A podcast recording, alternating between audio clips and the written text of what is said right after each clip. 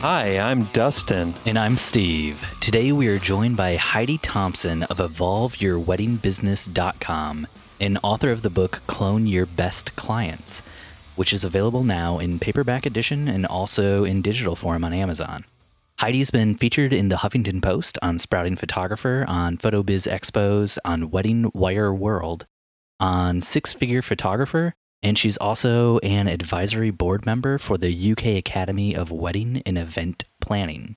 And after hearing all of the great places that she's been featured, you're probably wondering why she's slumming it with us at the Wedding Photo Hangover today. Well, we don't know either, but we're super thankful to have her. Heidi, thank you so much for taking the time out of your busy schedule to hang out with us today. I have so, so many questions to ask you about marketing. But first, I have to know you said on your website that you met your husband through Napster. Yep. And I was wondering uh, if it's not too embarrassing, what were your usernames in the chat? Oh my god, I don't I don't even know. I it was it was probably something embarrassing, just like everything was back then. No, I I really don't even remember. Dragon Slayer 32. Something super awesome like that, I'm sure.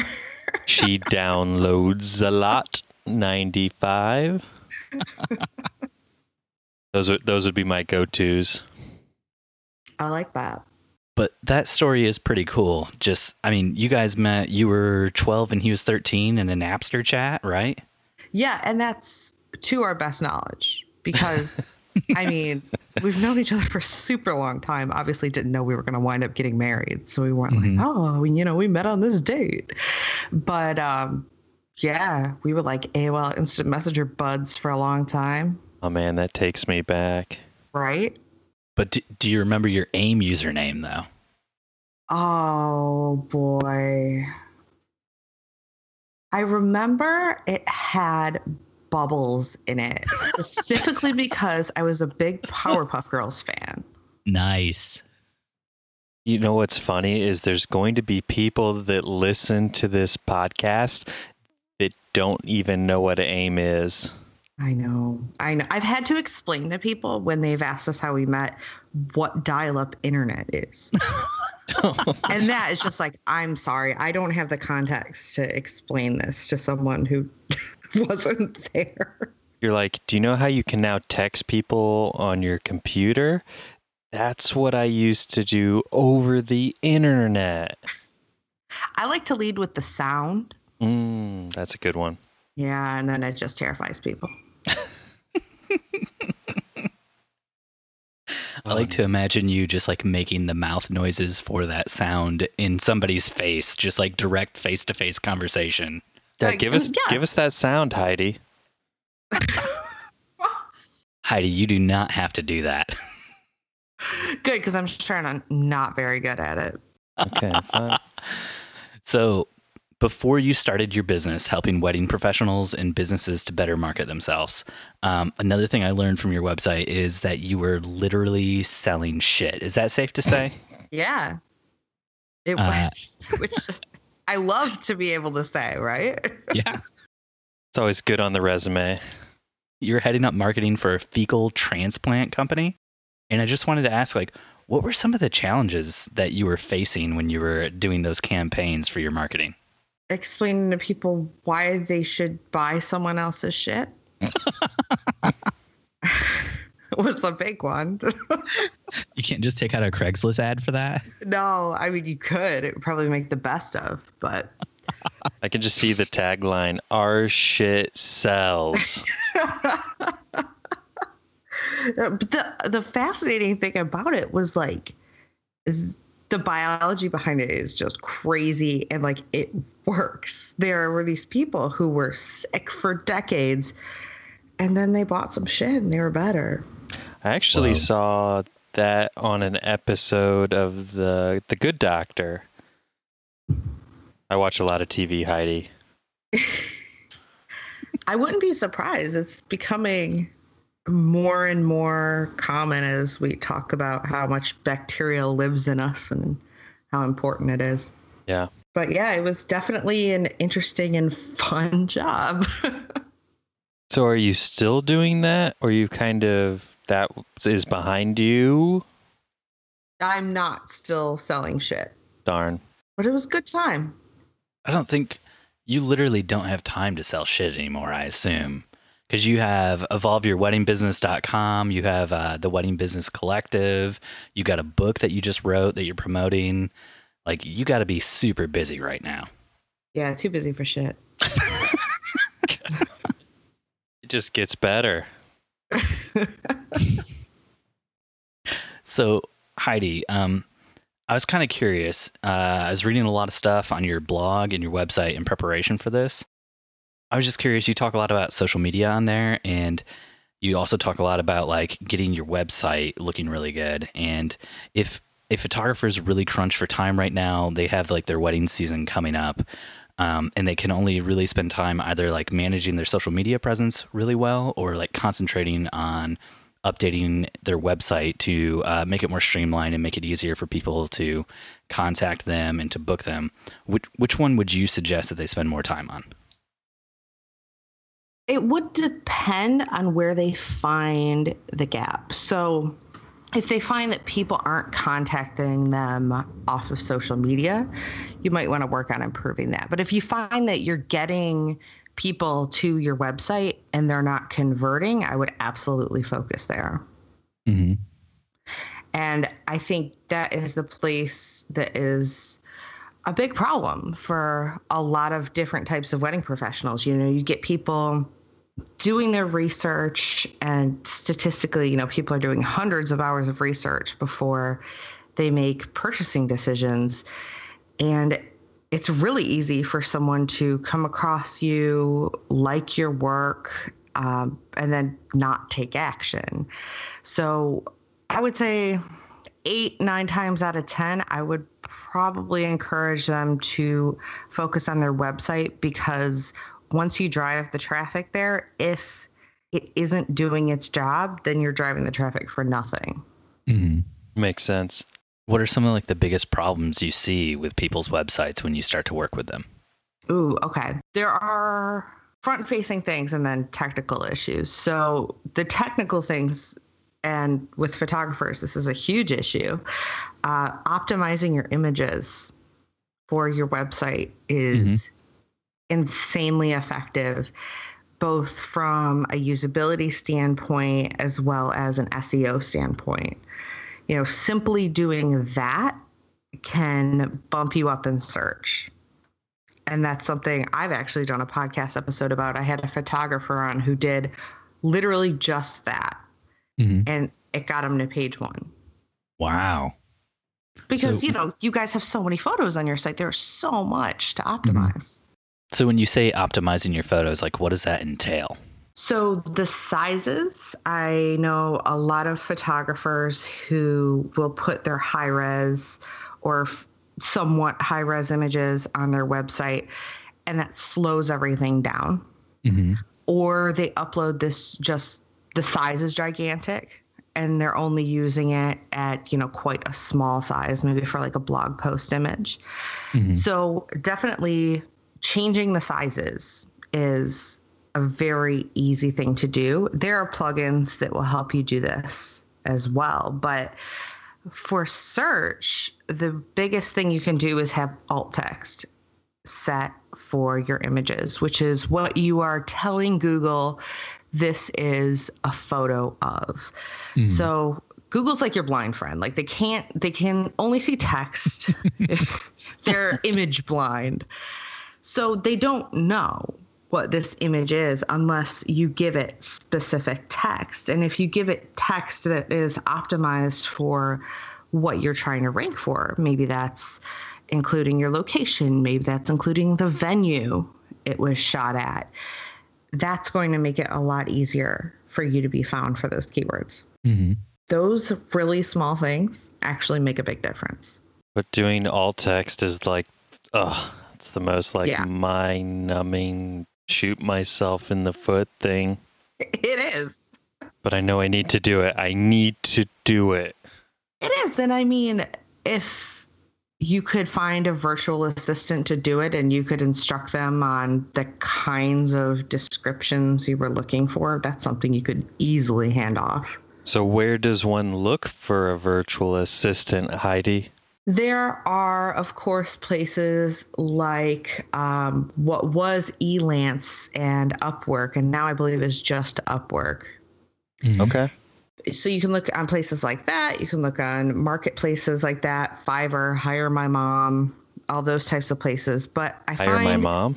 yeah, a lot of stay-at-home moms who are looking for virtual work. That's fantastic. And a lot of kids who want to pimp their mom out. Yeah. Had to go there, Steve. My mom keeps borrowing money from me. uh, one of the best sources I found though is Facebook groups. You know, just Yeah. asking, does anybody know a virtual assistant who works on X? You know, whatever type of thing it is, and you'll probably find quite a few people who either are virtual assistants, have worked with someone that they can recommend, or are currently working with someone they can recommend. Gotcha. That just shows me that I really need to buckle down and work on my alt text. Or have someone else do it. Or or or pimp my mom out. Have your mom do it. Does she have some free time, Dustin? I wish.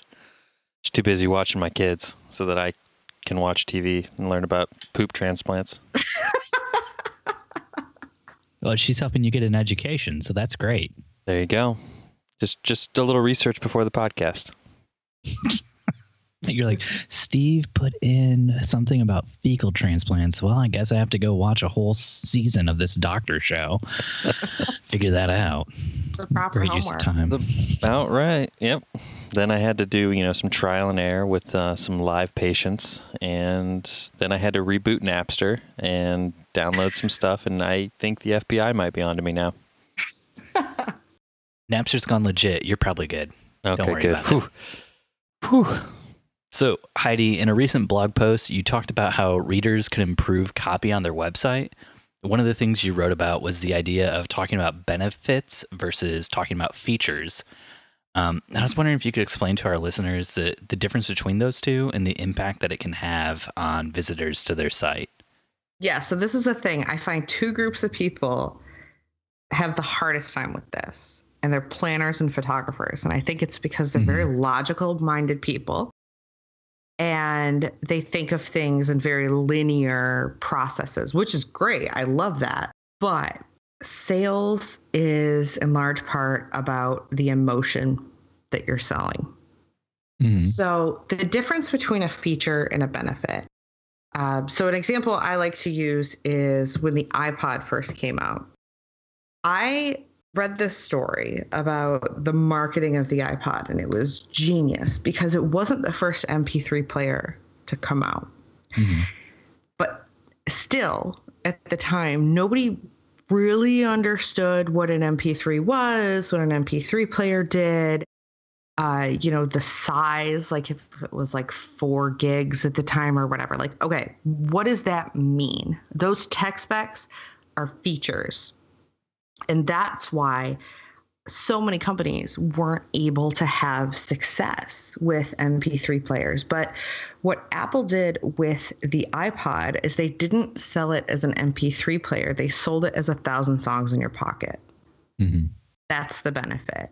The benefit is what the feature does for me. It's good. So if you take a feature like eight hours of coverage at a wedding, Yeah. you can append so that to the end of that sentence to help you start thinking through and figuring out what that benefit is. And it might take a few times of questioning yourself about, you know, okay, why does this matter? Why does this matter? But what you get to is going to be something much more emotional. So it might come out to look like something like eight hours of coverage. So when your dad has had one too many and busts out his dance moves, we're there to capture every moment of it. But we're not there quite long enough to capture you falling out of your dress. Yeah, it's a perfect time frame. Sold. That is like the number one thing I get from brides is they'll come up towards like the end of my time coverage and they'll just be like, everyone here is too drunk, so you can just leave if you want. To go now it's time for me to saying. get drunk. Cha-ching. But That- that is a way of describing it in a way that you're like, oh, okay. Now I understand why it matters to have someone who's available for this amount of time as opposed to this other amount of time because they don't know. Mhm. And I find that it's typically like the as far as time goes, there's like two trains of thought. There's the bride who wants you there like the entire day. And then there's the mom who's like, I just don't understand why you need to be there before the ceremony. Can't you just show up like right when the ceremony starts and then leave right after mm-hmm. dinner? So it's sort of this educating mom more so I feel than than the bride. Yeah, and that can absolutely be worked into the way that you're describing the features, the way that you're describing a package that you offer and why these things matter because you should never assume that they know why. Mm-hmm. Mhm. They probably don't. So, when you got married, uh, whenever that was, did you find yourself uh, looking for these sorts of things, like when you were like looking for your wedding planner and your photographer and stuff like that? Were you, were you looking for people who did a good job of communicating to you the benefits, or do you remember about that? Because I can't remember that kind of stuff from when I got married. I had a super small wedding because I was about to move to England. So Mhm. all my money went to immigration. Oh wow. Oh yeah, because your husband was from the UK and you're you were Yeah. from Detroit, right? Yeah. So yeah, I had to pay for visas and all that fun stuff. Kind of goes with that whole slogan imported from Detroit, Right. but ex- exported in in your case. Right. But I definitely was really drawn to people who I felt like spoke my language, who I felt like I could connect with on a level of just, you know, I liked them as a person, Mhm. Mm-hmm. which I would be willing to bet is why people listen to you guys. Wait, I Steve, so. do people people listen to this? this? Does this go out to the world? I thought this was a private conversation. that. yeah, we, we have been sharing this with people, Dustin. What? Um, everybody my knows the terrible intimate- things you've been saying. on My our intimate podcast. secrets, Yes, I'm sorry, bud. my drinking problem. All right, back to you, Heidi. Yep, back to Heidi's drinking problem, I guess. But whatever. But I'm sure like you guys find yourself in all facets of life, just being drawn to working with people on whatever it is that you like. Mhm. and that you like their approach, you like the way they communicate. You know, if you're the kind of person who doesn't like very formal, traditional kind of n- way of presenting yourself, you're not going to work with someone like that. So I know for myself, perfect example, the woman that I call my magical tax unicorn. She's awesome and I love her. Like I had a call with her a couple weeks ago and I was just like sitting here cracking up. Like we were just joking around with each other while doing my taxes, like having a great time. And it's largely because I knew I liked her as a person. I can tell that Mhm. from her website. She's a person. She's not like, okay, I'm going to be a stuffy accountant stock photo. Instead, she's got a photo of her riding a unicorn with like glitter and fairy dust, and that. that that needs to happen. And we need a copy of that photo.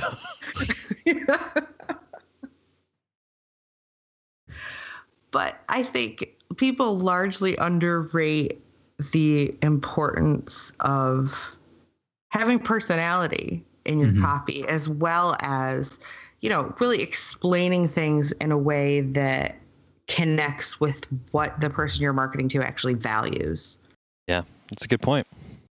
I mean, I was initially drawn to you when I first found out about you because you had a GIF of Scrooge McDuck on your website, and I was like, "That's the coolest thing ever." And DuckTales. that's strategic i mean that's I, how can i best represent the kind of person i am in text okay i can write like i speak but i can also use fun gifs And you you attracted that thirty something male who uh, your your target market right there. mm-hmm I work in the wedding industry. There you go. I've got a business that needs marketing done. so, um, Heidi, from another one of your blog posts, you talked about um, mindset and whether or not people's mindsets are holding them back. And uh, specifically, you talked about getting comfortable with saying, I don't know, which is a word not many of us like to say. Um, and I know it's very difficult, especially like the first time to say it to like a client or an employer because you're afraid that they'll think less of you or something.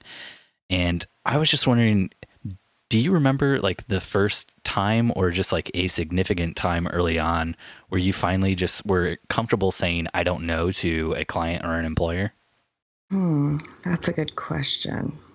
Hard hitting questions here. You can take your time. You don't have to like shoot back or anything.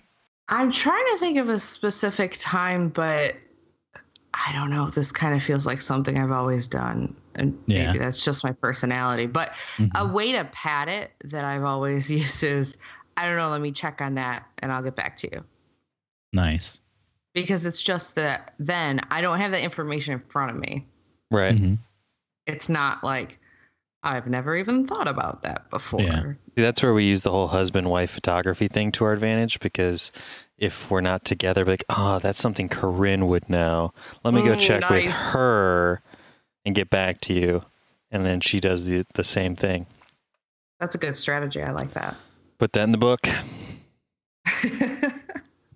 but I think so many creatives put so much pressure on themselves to be the knower and expert of all things or mm-hmm. if they're not that then they're not good enough and then comes the self-doubt and the sabotage and the imposter syndrome that of course plagues everybody hmm and I think the more comfortable you can get with admitting you don't know everything and admitting that there are going to be some things that you do and that you try that are going to flop.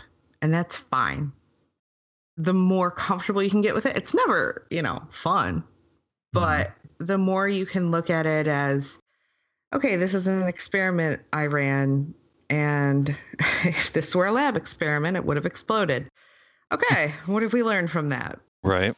And moving forward from there as opposed to making it internal, you know, like this didn't work because I'm a horrible person and I'm bad at what I do and I'm not good enough and maybe I should just quit and get a job. Like, no, no, no, no.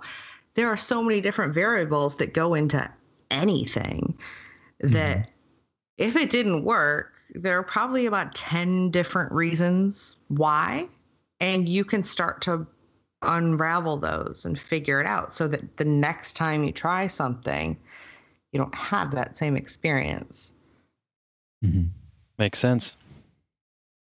So and i mean i've definitely done that. I've i've released stuff that flopped. I've you know published things that i've gotten flack for. I've you know created courses that didn't go anywhere created services that nobody took me up on but Guests on What? podcasts that no one listens to. yeah apparently or I'm like, apparently they okay. do, and I just not didn't know about it.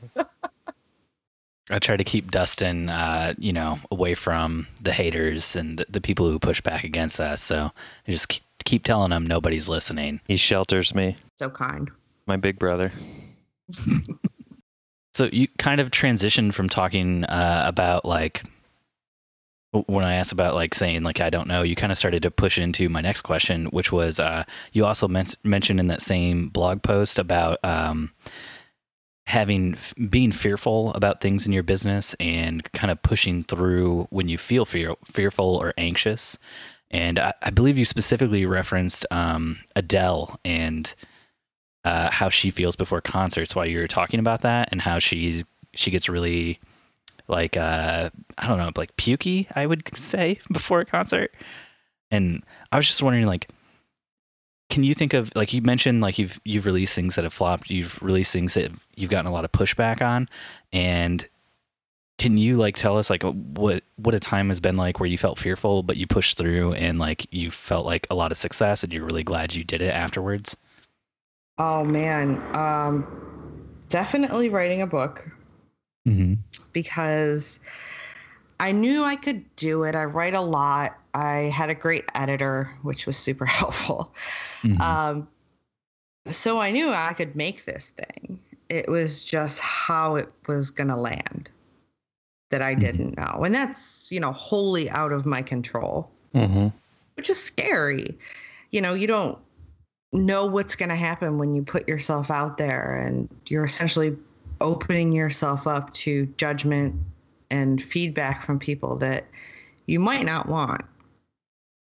And while I did have, I had a couple people actually before I even launched the book when I when I shared certain things that they just didn't seem to get it. Like when mm-hmm. I shared my cover art that I was going to use, I had at least one person who was like, "Well, you should do something like this instead."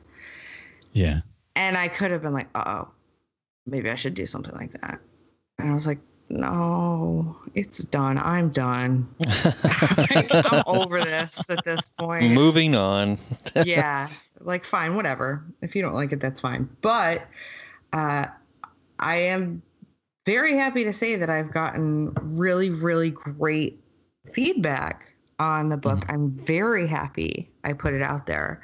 And I mean, even times where I've put things out into the world and they didn't work, I'm still happy I did them because I've always learned something from that that helps me going forward. And I feel like mm-hmm. starting a business is like the ultimate self help journey. yeah. You know, you discover things about yourself and you have to deal with your shit that comes up. And that's you know exactly what happens. And you can look at those times as i'm horrible and i failed or you can decide to look at them as okay what can i learn from this so i don't make the same mistakes next time? Mm-hmm. And then you can also shield yourself from having to go through that with the same thing again which is never fun do you ever feel like with your businesses, because they're so focused on helping other people market and sell themselves, that you kind of use yourself and your business as just like, well, I'm going to try this new thing out. And if it fails, then I have some new bit of knowledge about failure. And if it succeeds, I have some new bit of knowledge about success that I can pass on to the people who are, you know, working with me and coming to me for advice. Honestly, not consciously. No. I mean, maybe somewhere in my brain, but when I'm feeling like, you know, when I'm starting to get, as you said, Adele getting pukey, I know I'm probably on the right track mm-hmm. because it means I'm doing something that isn't, you know, like smack within my comfort zone, which is how we grow. Yeah. So if I don't feel that, then that might be an issue. Mm-hmm. And I do the same thing actually with when I change my prices. I do it and then I get uncomfortable and then I make myself inch it just like ever so slightly past it just to try to stretch myself and then I force myself to just publish it and then I go run away from my computer and see what happens mm-hmm. cuz like eh, you can always change things like whatever if you try something it doesn't work just change it yeah especially when you're pu- publishing to the web i assume with your book it'd be a little bit more difficult to get a change in right it would. I would have to change the, although it would be doable. It would take a little more work though. That's so, why I have an editor for that. um, editor, I'm gonna need to re-release this paperback. so, do you foresee yourself now that you've gone through the the book writing making process, doing a second book down the road? Possibly. The really funny thing is, like, people were asking me this like a couple weeks after I published my book, and I don't have kids, but it kind of felt like I had just had a kid, and like three weeks later, people are like, "When are you gonna have your next one?" I'm like, "Oh, go away." Go away. I'm still breastfeeding this one. yeah, this one's killing me, man you got to make the rounds. You got to like do all the talking to like different podcasts and stuff like that to get the word out. You got to do guest blog posts and all that kind of stuff to like market the book that you just wrote. And it's like, when do you even have time to think about this next book that you want to write? Yeah, and I knew I wanted to write a book for a long time. I'm like Mm. the little nerd as a kid who always wanted to write a book. But Uh, It- I go ahead. oh, I was gonna say it. I it kind of sat on the back burner for a couple of years actually, for a couple of different reasons. Like I didn't have the time to focus on it. I and by I didn't have the time. I didn't make the time to focus on it. Um, and I didn't know specifically what I wanted to write about. I knew I wanted to write about something about marketing, but that's a whole world. Like I can't put all the marketing into Mhm. a book. Like there has to be something specific that I'm working on and the the subject matter for the book actually came through client work. It came through taking people through this process that I was using and seeing them get results from it. So Yeah. I then kind of formalized that process and fleshed it out with, you know, some teaching, some descriptions on how to actually do this yourself into a book. So I would have to have something specific Mhm. that I knew I wanted to do. So, Heidi, I was also wondering if you could tell us a little bit about the Wedding Business Collective. Um, I was recently just reading through one of the testimonials from Liz Courtney Photography in Clarksville, Tennessee, and just seeing how it had changed her business. And I wanted to get an idea of like what the services that are provided through that are and how it's helping business owners to book new clients and stuff. Sure thing. And I love Liz, and I'm glad you read her testimonial because she's a rock star. The Wedding Business Collective is a membership based program, and it's every course I've ever created, which is, Whoa. yeah, a lot over $4,000 worth. And I'm adding to it constantly. Next month, we're doing uh, we're doing one on Instagram, so that'll Mhm. be getting added to it. And what we add to it is directly influenced by the people who are in it and Mhm. what they need. So it's great because it's this test bed, you know, I can see lots of people are asking questions about something specific. So I can create a course for them, which is how actually our Facebook ads course came about. Mhm. A lot of people asking about it. So I was like, okay, all right. I obviously need to create this and provide it to the members.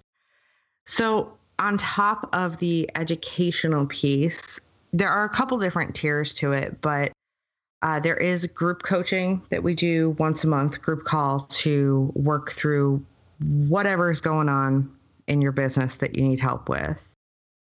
And we also have a Facebook community so that you can ask your questions in a private place and know that, you know, no one else is going to see them or judge you for them. And the members inside are all super helpful and forthcoming, really quite vulnerable with each other and opening up about, you know, what has worked for them and what hasn't worked for them.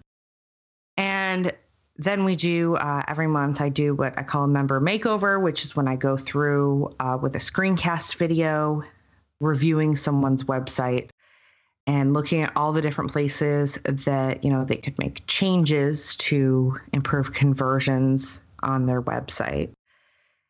And i have a vip tier as well which also includes you know we do a private call once a Mhm. month and i also do accountability check-ins with those people which is proving to be really fun and a fun way to like hold people to the fire for what they said they were going to do last week and hmm hey why didn't you do that? What's the problem here? And i've noticed people get things done when they know someone's going to be asking them why they didn't get it done Or throwing them in the fire. right And you recently wrote a blog post about accountability too, right? Yeah, I love accountability. It's it's something that's really funny. It's like a really helpful way to trick yourself. It's one of those things like setting a deadline. Like even if nothing's going to happen at this deadline, you can still trick yourself into thinking it has to be done by this deadline. But with accountability, I mean like obviously you know, whether it's a mastermind group you're part of, something like the Wedding Business Collective, uh, it's just you and a friend holding yourself accountable. They're not going to yell at you, but it's the feeling that you're going to let them down. Yes. And that allows you to suddenly find the time to get the stuff done that you said you were going to get done. Yeah, Jen, my wife Jen and I, we run our business together and oh gosh, the feeling of having to tell her I didn't get something done is like the worst feeling in the world. It sucks. It's like, you know, this big letdown like I said I was going to do it and I didn't do it. I'm sorry. yeah. And then you don't want to feel that way again, so you don't do it. Absolutely it's just a great way to trick your brain. yeah, when uh, I was living in Indianapolis, uh, I was like dead set on getting like in shape and getting healthy, and so I went the like whole personal trainer route, knowing that I was like spending way too much money. Um, and to all the personal trainers that listen to this podcast, I'm sure you're so worth it. But um, I had to like pay that money so that I could hold myself accountable just to go to the gym and uh, it was amazing. Like the little, you know, tricks your brain will try to play on you. Like, ah, uh, you know, I think the personal trainer probably needs a break today. You should just like not not go. He deserves yeah, but, that seventy five dollars to do nothing if you don't show up. But Dustin, then you have to apologize to your bank account. Yeah, and my and that was why I would always go. I would always go, and then as soon as I moved home or moved back here to Fort Wayne and didn't do a personal trainer, it was much harder to convince myself to go to the gym. It's so funny. so having that person to hold you accountable is huge. It's so funny how it works. It's just this great way to because you know in our businesses just like you know something personal like going to the gym there's no one there to make you do it right and you kind of need someone to make you do it Mm-hmm. Absolutely.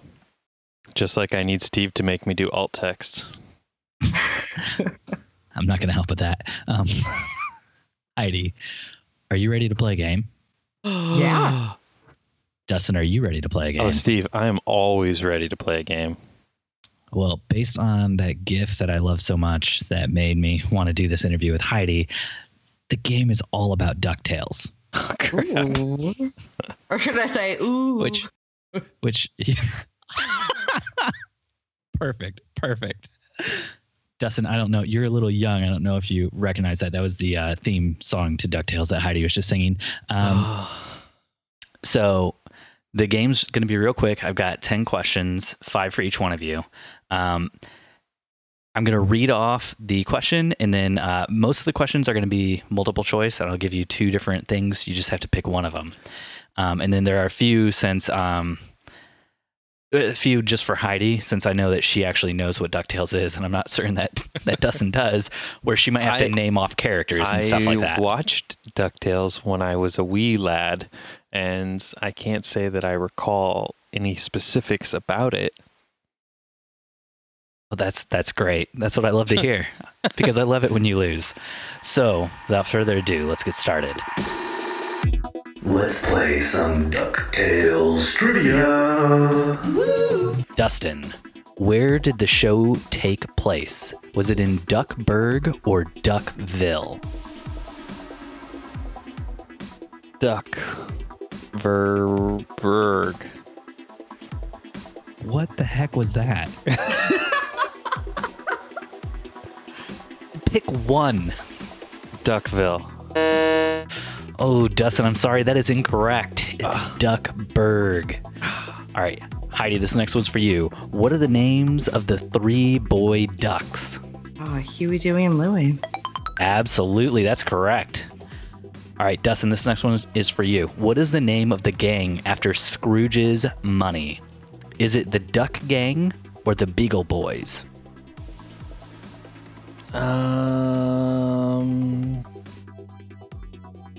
let's go Beagle Boys just because that sounds ridiculous. Dustin on the scoreboard. That's correct. Ooh. All right, Heidi. Um, What is the name of Scrooge's Scottish enemy? Is it Pennyworth or Glomgold? Pennyworth. Oh, I'm sorry. It is Glomgold. What a name. Yeah.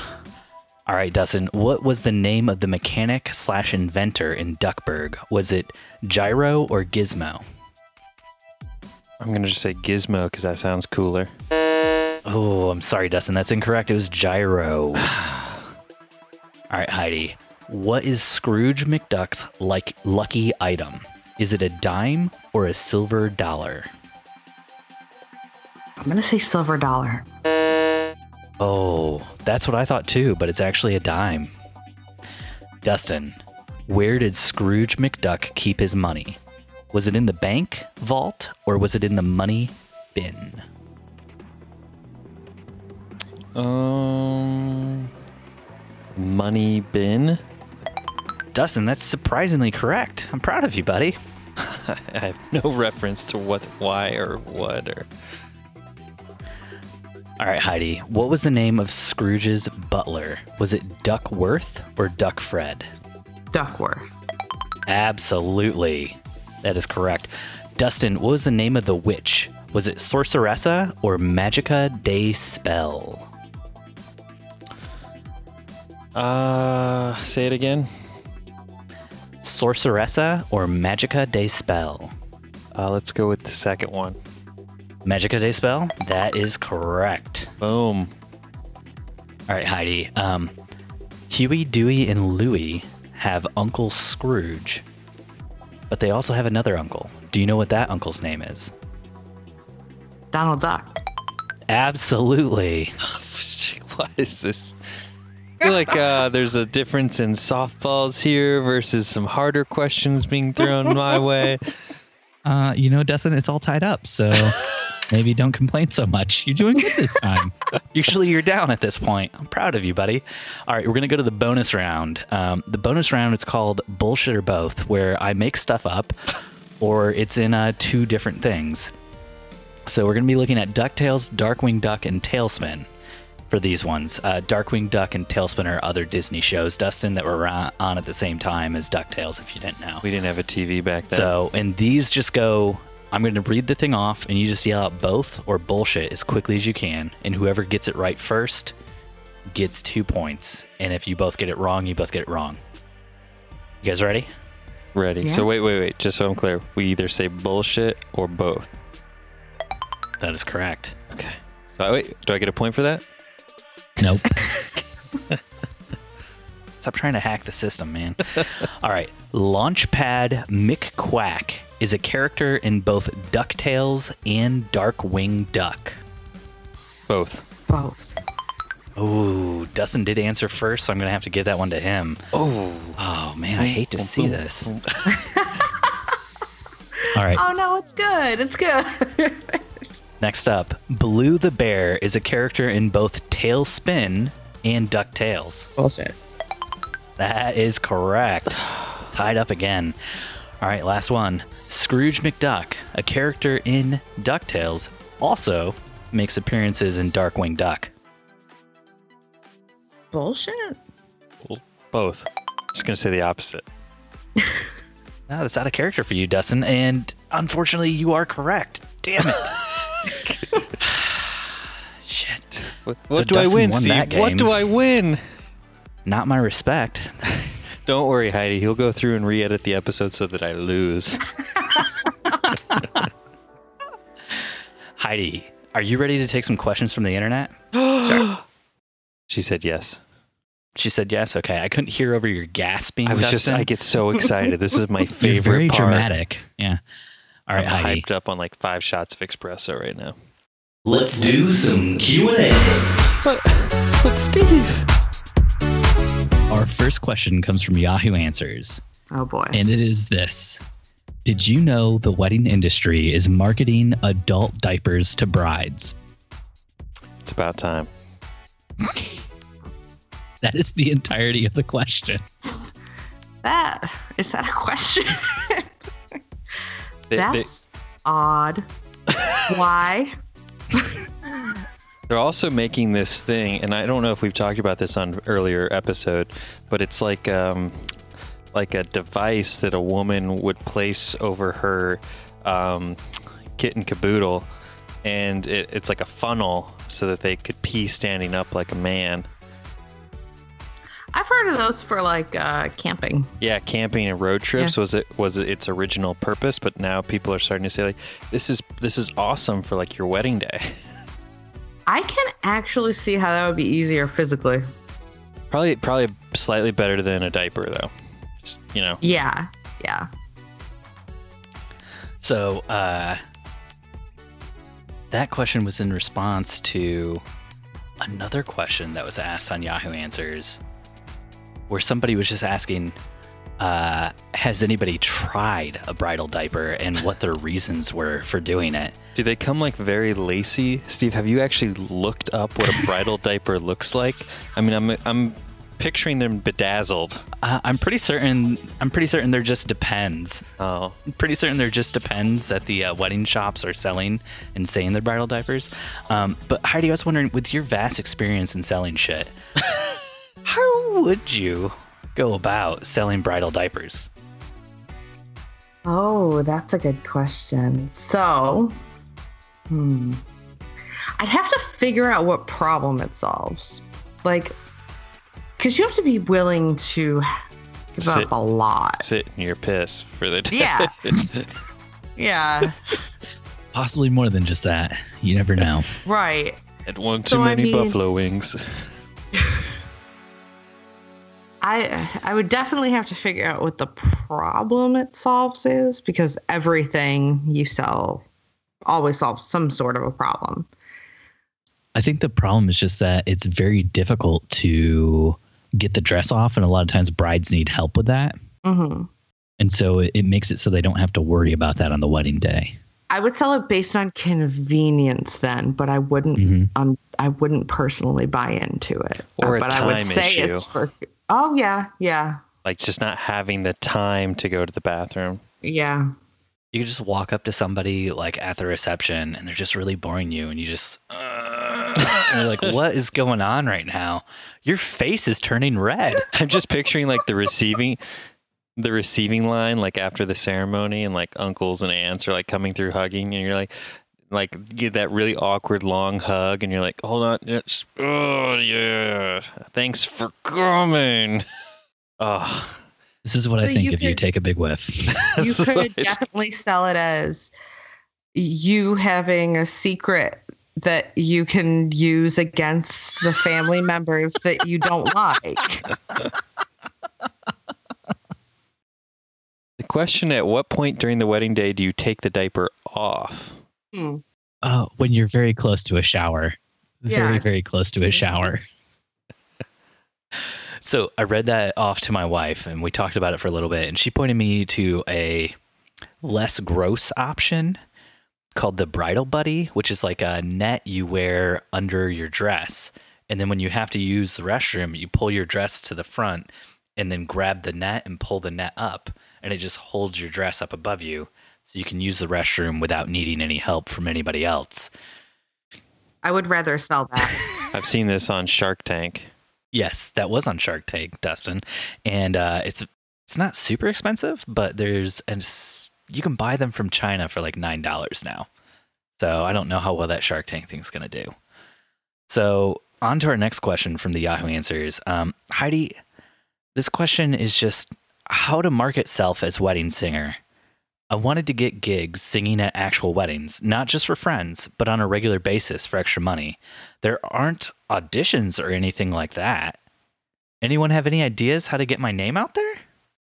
the first place I have everyone start is figuring out who it is that you want to work with. And if you don't know right off the bat, make it up. Does not matter.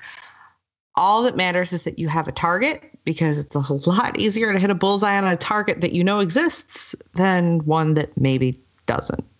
If you're just kind of Mhm. spinning around with a blindfold on, firing arrows at will. sounds like my life so the most important thing, and it's what I wrote the book about, is actually understanding the person you're trying to work with as a human being because Mhm. We think of them as like their brides or their grooms and it's like okay that's something they are on a day of their life. Mhm. but it's not a personality trait you know it's not who they are it doesn't say anything about what they care about or what they value. So you really need to think about this person in terms of who they are as a human being. And i mean if you're first starting off you might not have anyone to talk to but if you know someone even if they aren't getting married who you feel like kind of fits that mold that kind of personality asking them questions that can help you figure out what matters most to them can be super helpful. And Mhm. for those of you who do have previous clients, this, you know, this is what I go through in the book, interviewing your clients to figure out why. You know, why did they want to hire a photographer at all? Why you? Why this style? What actually mattered? Because Mhm. the thing that happens a lot is that you try to market to someone and you're marketing to them based on what you assume they care about. And so, to use wedding planners as an example, a lot of wedding planners will market based on the idea that the person doesn't have enough time, Yeah. Which could be true, but maybe it's like number five in a list of reasons why they want to work with a wedding planner. So, someone marketing based solely on that kind of messaging isn't going to connect. Maybe it's Mhm. they want something really personalized. Maybe it's they don't want to have that kind of stress. Maybe it's a family dynamic that is presenting some sort of an issue.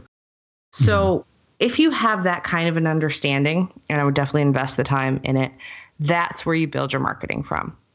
That's where you figure out what to say on social media, what to say on your website, uh, what to tell people that you do at you know networking events.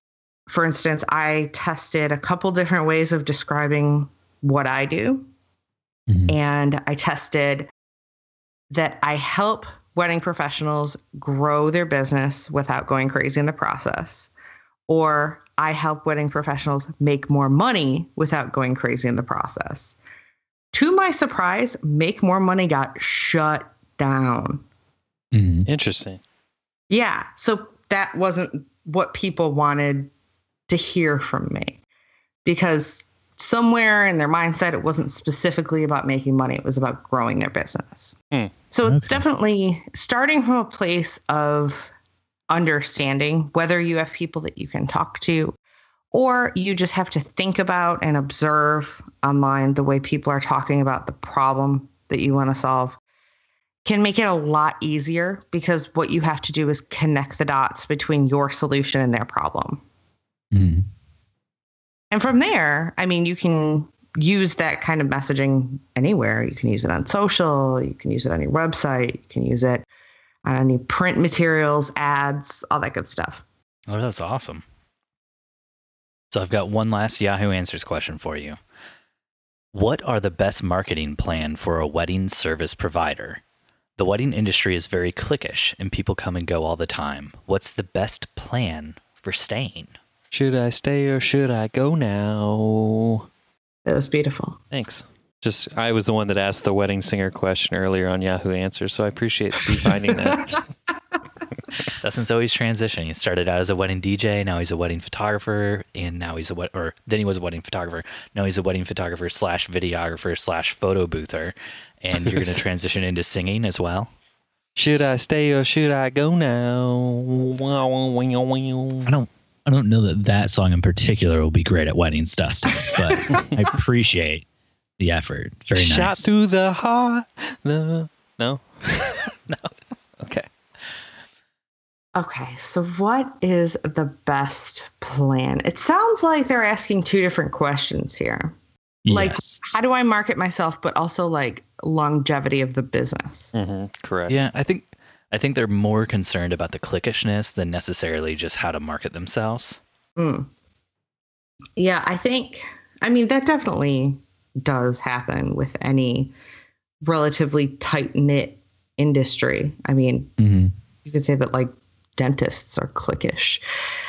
They're the only ones that do what they do, and they probably have all sorts of politics within them. hmm But I have found that the best way to form a relationship with someone that you want to have, whether it's like a working relationship, a referral type relationship, whatever, or if you want to, uh, maybe it's a journalist and you want to get covered for something, is to lead with adding value and to lead with helping them in some way. So this might look like at first you're, you know, monitoring these people on social media and you're chiming in with things that you can help with. You know, you're making recommendations. It might be that, you know, you've heard them somewhere and you just want to tell them that you really love their work and you're leading with just being a good person before you ask for something because typically where this goes wrong is when you lead with hey can you send me referrals? Hmm and it's like who the hell are you? Yeah. like i don't know you so no. Um, the way a lot of my clients and the way that i've built a lot of good relationships is you know just starting off on social media just interacting with them. And if they're nearby taking them out for a coffee and just being a person having a chat with them and building that relationship that way and then having an actual strategy for keeping in touch with them because a lot of relationships die after that first well-meaning interaction but Mhm. if you're never in contact with them afterwards i mean it's obviously not going to yield the benefits that you're after Yeah. So let's say you're you're just now getting to a new market and uh, you want to connect with somebody and you know just go out for coffee or something. How do you approach that in like your message to them on Instagram or through an email or whatever? So I would start by starting to engage with them on Instagram so they get familiar with, you know, your name, your face. Mhm. And then typically the way I recommend people reach out is just by emailing them directly, uh, giving them some sort of actual genuine compliment. Maybe it's something about their work, what they do. Maybe it's something they posted recently. Uh, and that, you know, you think that there could be some opportunities for you to to work together so you'd love to take them out for a drink for coffee you know whatever it is so that you guys can just have a chat and a lot of people are very open and receptive to that because you're not asking them for anything Mhm. I think that's where it very easily gets shut down is people go in with this motive of getting something out of this person and that shuts down any possibility for a friendship or a working relationship in any way. Yeah. Oh, that's awesome. That's really great advice. Heidi, thank you so much for coming on the show and uh, hanging out with me and Dustin and giving us tons of great advice. Uh, we're actually we're not going to share this episode with anyone. This was just for us, so we could get better at what Yeah, we do. This, this is was our own little master class. Oh, okay, cool. Sorry you wasted your time. um, Before we go, real quick though, um, do you want to let people know where they can find you on the internet? I mean, we kind of talked about your book and everything already, but uh, if you want to just say like where they can find your book, where they can find your website, are you if you're on social media, where they can hit you up there? Uh, Where they can find you on Napster. you want to talk about like your your secret Facebook group, anything like that? My secret Napster group. Secret Oh, yeah. I wish that was a thing. Actually, I don't because I don't like to wait four days to download music anymore. on dial up. yep. And then they they get off their computer and it just ruins the whole thing. So you can find me. Uh, my central hub for everything is at evolveyourweddingbusiness.com. And that is my name on pretty much all social media. I do have a face, Facebook group. Uh, there are, I believe, over 3,000 people in it now Holy moly. and um, yeah, it's awesome. It's fun. I get to interact with a lot of. No wonder you have so many friends. Steve's Facebook group and uh, is just he and I. oh, Just but talk. that's nice. That's intimate. That's that describes our relationship. Awkwardly intimate. That's our tagline for this podcast. We just get on Facebook and poke each other a bunch. Oh, I like. Can you still do that? I have no idea. Only only in our Facebook group. Ah, it's a special one. Well, you can poke people in my Facebook group, which you can find. You can search for uh, Evolve Your Wedding Business Community, or you can go to evolveyourweddingbusiness.com slash group, and it'll redirect you there. Um, yeah, so you can find the book as well from my main site or on Amazon. It's called Clone Your Best Clients. And the Wedding Business Collective is at theweddingbusinesscollective.com, or you can find that through my website as well. And right there, you can start a free 10 day trial, see if it's right for you, if you think it's going to be beneficial, and stay or go. And then you can ask yourself that, that question. The question is, should I stay or should I go now? Just went full circle with that one. You're so good at this game, Heidi. Heidi, if after listening to Dustin do that, you want to go, we completely understand. Oh, well, perfect, Heidi. Thank you so much again. You've been fantastic. I personally have learned a ton, uh, mainly that I need to get my ass up and show my blind friend Google how to find my images. And yeah, You gotta get at that virtual assistant, Dustin. yeah, I I got an intern starting in May, so I'm trying to save some work for her. Heidi, thank you so much for coming on the show. Thank you so much for having me. This is a lot of fun. That's what we're all about, Heidi. We're all about that fun. sorry if I'm stuttering and stuff. I just I don't know how to say goodbye to people. Without that awkward hug, it's just like you just like Yeah. arms extended, and you're like, oh, uh, See you, later, Dustin. bye. See, you later, Heidi. Thanks, so much for joining, us again. Have a good one, Thanks Heidi. so much, guys.